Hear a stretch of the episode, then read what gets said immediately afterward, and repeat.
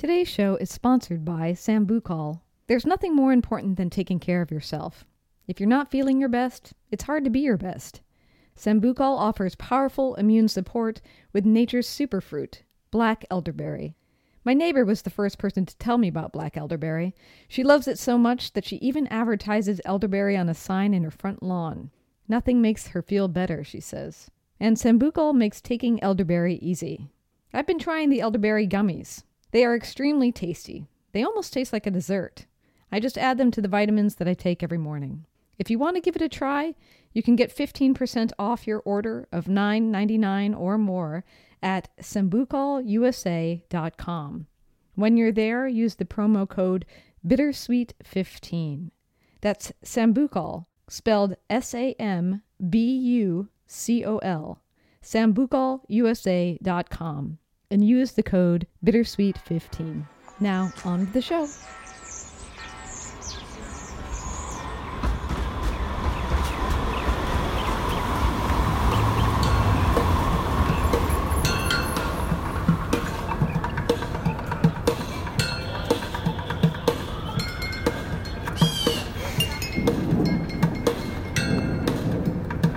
Hello, I'm Tiffany Parks, and this is A Bittersweet Moment with Katy Sewell.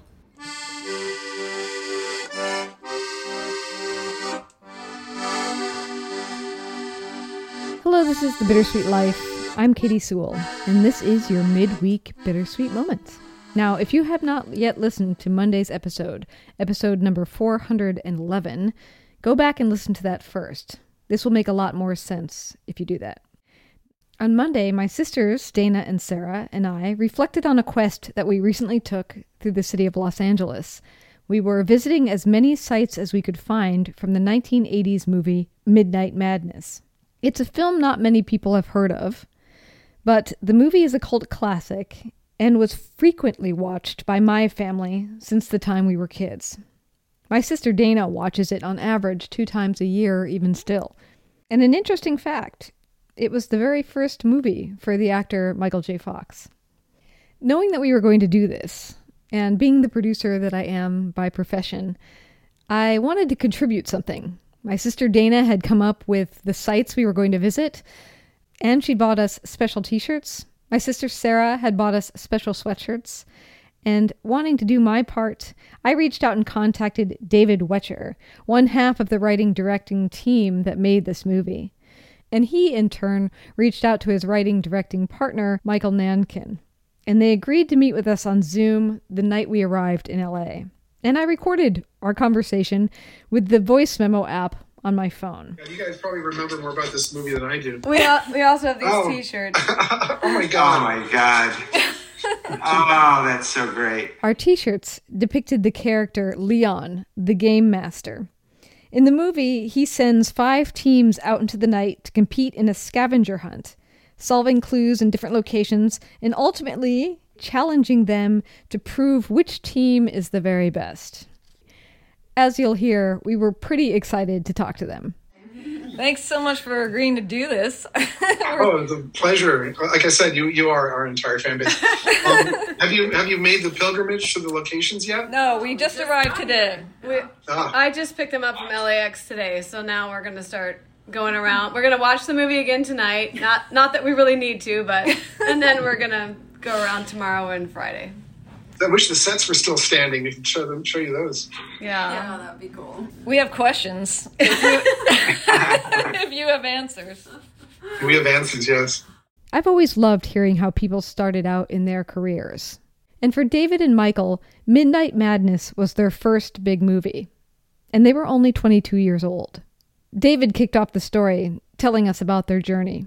Michael and I made films since we, together since we were 13, and uh, a lot of student films, film school, and then we made a 40-minute musical comedy featuring 15-year-old Paula Abdul, who's not famous then. It was her first thing.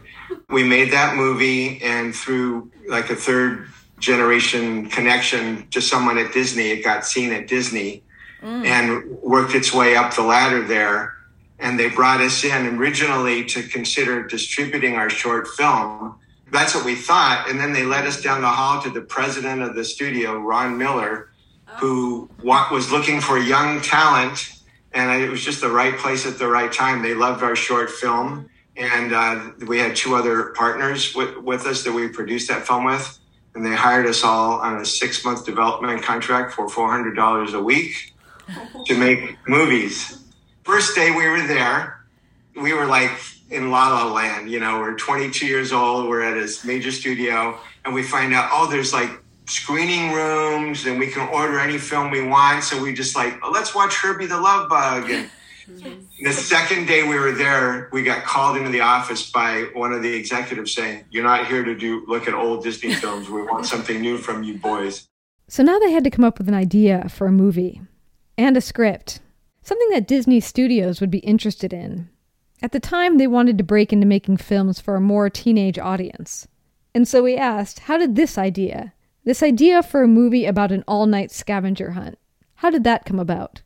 Here's David again, and Michael chimes in too. What happened was I had read an article about a real underground game that this guy ran up in San Francisco every year. And it was a newspaper article about a real thing. And Michael and I, our favorite film was It's a Mad, Mad, Mad, Mad World. And we thought, well, this had the makings. And so our second day at the studio, we said, let's write this up. And we pitched it a week later. And that's the one they chose for us to develop. Oh gosh. Wow. Just like that. Just like that. And we thought, you know, we were in the middle of this Cinderella story. I mean, we were just months out of college. Mm-hmm. And we thought this is the way it happens. Uh, because this is the way we thought it would happen. Like, we'd make a movie in, in, in film school, and then some studio would snap us up. Wow. And uh, it never occurred to us that it would happen any other way. And then when it did happen, all of our friends in film school stopped talking to us. Oh Yeah. Oh no. Because you're those you're those prodigies, like the Yeah. one that Yeah. you're the Yeah. guy that wrote the novel by 22 that became a Right? bestseller. The, the lucky bastards, yeah. Oh, mm-hmm. wow. It's an amazing origin story. As I said, I surprised my sisters by asking for a meeting with David Wechter and Michael Nankin, the writing directing team, but they also surprised us by inviting one of the original actors to jump on the call. Oh, we have a surprise visitor coming on. Oh, Oh my! Leon! wow. hey, here's our T-shirt. Here's our T-shirt. Ah! Alan Solomon played Leon, the game master. Here's a clip of him from the original movie. And now it is time to meet the person who has made all of this possible. Leon! Please, hold your applause. Allow me to explain why I've gathered you all here. The five of you are invited, more accurately, challenged to compete in my latest creation, the ultimate game, which I call the Great All Nighter. Each of you will act as a team captain and select your own crew to participate in the game, which will be played in the following manner. We shared lots of stories on this call, but I did find that how they cast the movie was pretty interesting and also fortuitous. In particular, how Alan was cast to play Leon. It's a fine example on how our lives can have many chapters. How did we, Alan, did you come in an open call or did you have an agent at the time? I had an agent. I came in on the uh, on the open call. Only I wasn't a full a real full time actor. I came in just uh, somebody told me about this open audition, and I thought, what what the heck? You know, I was doing a little bit of part time act. My my real gig at the time is that I was a classical musician. I was a clarinetist in a symphony orchestra. Yeah. that was my real my real career at the time. But I went in I, for the open audition, and uh, there were what thousands of people.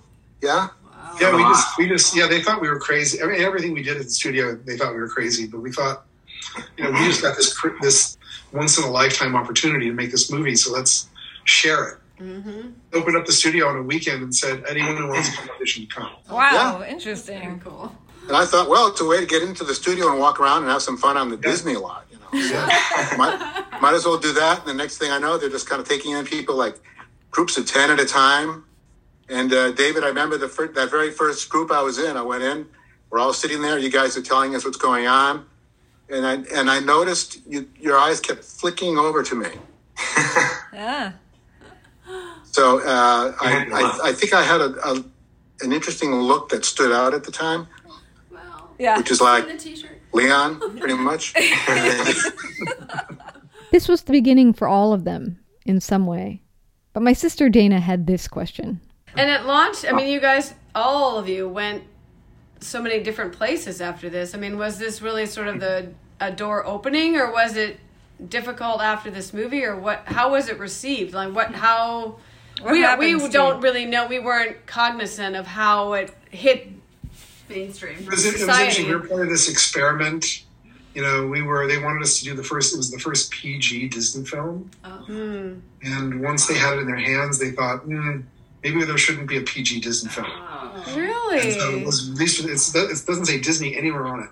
Wow, That's true. And- That's and true. they- I don't, I, don't, I don't know what was happening in the boardrooms above us, but um, you know, people with higher pay grades than we had released it fairly quietly and quickly, and it did not do well in its initial release. And, and if HBO hadn't grabbed it and played it every day for three years, That's right. you know, in the eighties, no, we wouldn't be having this conversation no more. Well, when we remastered it with them a few years ago, they they went through their vault and they they updated every film digitally, and they were nice enough to ask us to come oversee the the, the color correcting. So there's a nice copy of it somewhere. And now Disney has their own real DVD, right? So they finally put their name on it. The actor Alan Solomon, the game master in this film, went on from here to work in game shows like Card Sharks and Love Connection. And he also worked in production and appeared as an actor a few more times. And David Wechter and Michael Nankin are both still working. David produces television, or more likely these days, streaming shows, and he's still writing screenplays. And Michael is still directing. His latest show is called Billy the Kid, and it will be out later this year. After talking for a little over an hour, we said goodbye. Great to see you guys. Yeah. Thank you. Thank you so much. Yeah, we're was so fun. Nice to thrilled. talk Thank to you. you. It's made our it's made our sister weekend. days yeah. Uh, thanks for looking us up and and yeah, stay in touch. Yeah, course, we'll do. thank you. Great to see you guys. Take Thank you so care. much. good night. Bye. Bye. Bye. Bye. They were great. Leon. If you're curious about this film, you can find Midnight Madness all kinds of places. You can rent it on Apple TV, Amazon Prime, YouTube, and more.